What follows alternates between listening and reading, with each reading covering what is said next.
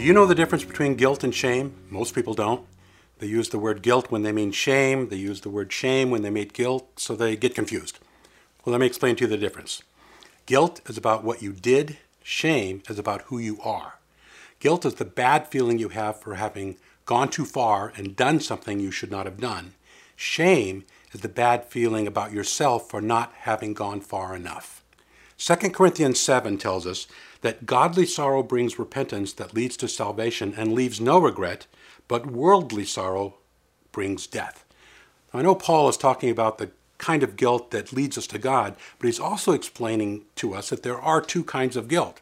The first kind of guilt is called godly guilt or healthy guilt, and that guilt is based on love.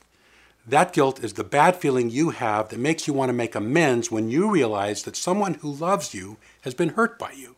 That's healthy guilt. And even the most guilt prone people among us don't have a lot of psychological problems if they're experiencing healthy or godly guilt. But there's a second kind of guilt that's called neurotic guilt. And this kind of guilt is based on fear.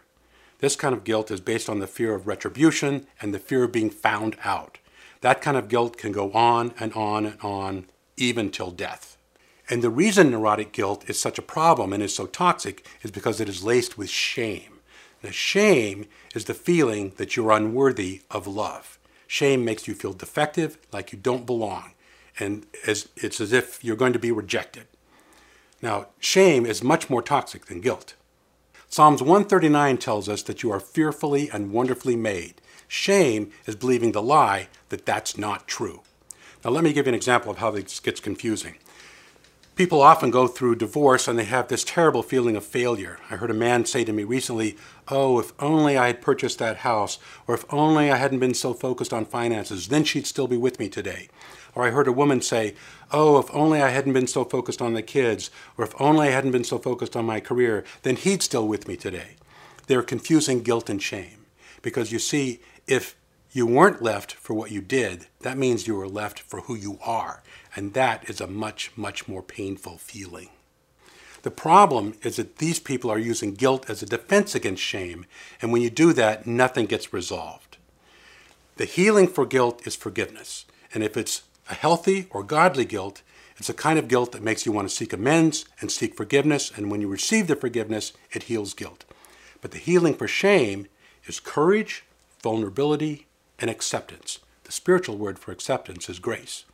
You have to have the courage to acknowledge that you feel shame, the vulnerability to express that shame to God or others, and then experience the grace or acceptance that comes from feeling acceptable even when you don't believe that you are.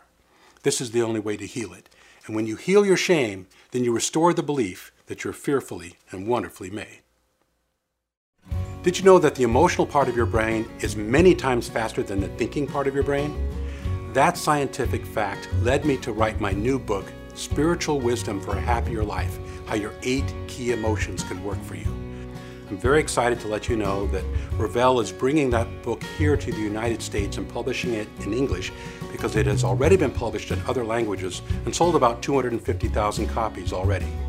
I believe that if you can harness the power of those eight key emotions, you're going to live a fuller and richer life and be able to be, in a more complete way, the person that God has created you to be.